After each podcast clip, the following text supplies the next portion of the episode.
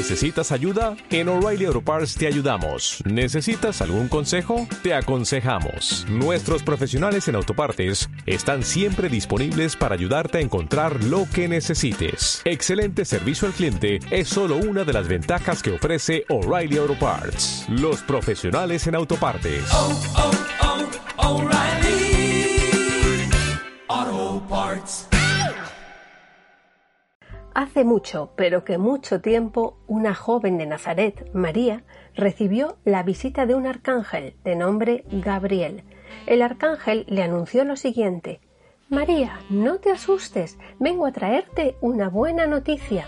Ella, al ver al arcángel, al principio sí se asustó un poco, pero su dulce voz y su intensa luz le tranquilizó.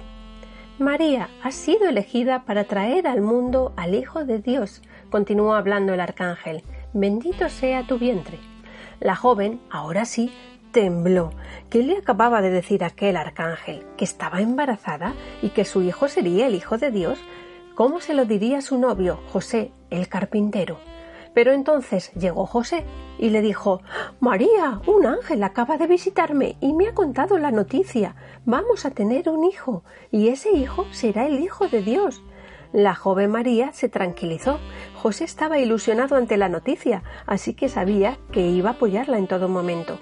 Pasaron los meses y ya en el noveno mes de embarazo, José y María tuvieron que partir desde Nazaret hacia Belén, ya que José era de ese lugar y por ley el bebé debía nacer en la misma población en donde nació su padre.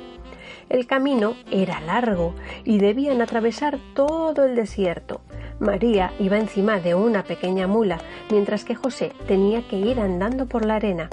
Después de muchas horas, al fin llegaron a Belén, pero María estaba a punto de dar a luz y se encontraba agotada del viaje. José decidió buscar un hostal y una buena cama para que pudiera descansar y llamó a la primera posada de Belén, la más grande y lujosa.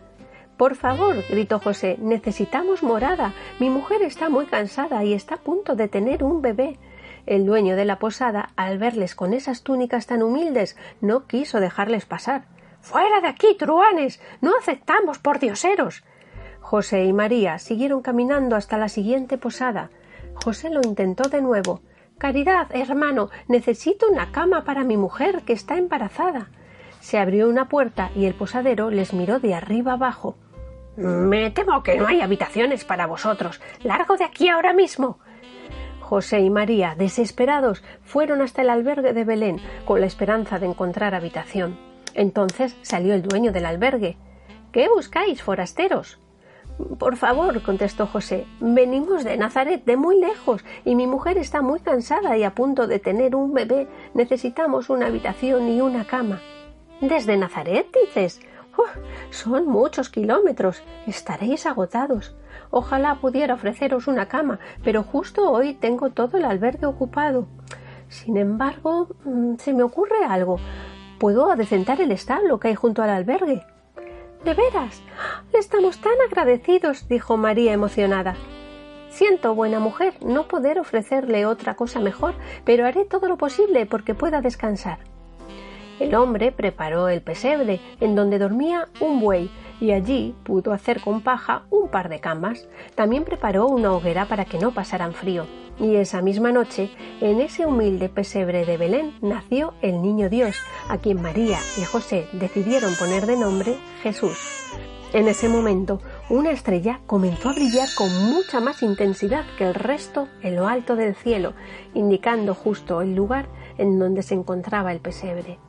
Unos ángeles fueron anunciando a los pastores y todos los habitantes de Belén la feliz noticia, y unos sabios astrónomos, originarios de distintos puntos de Oriente, se encontraron siguiendo la estela de la estrella de Belén para llevar sus regalos al niño Dios, oro, incienso y mirra.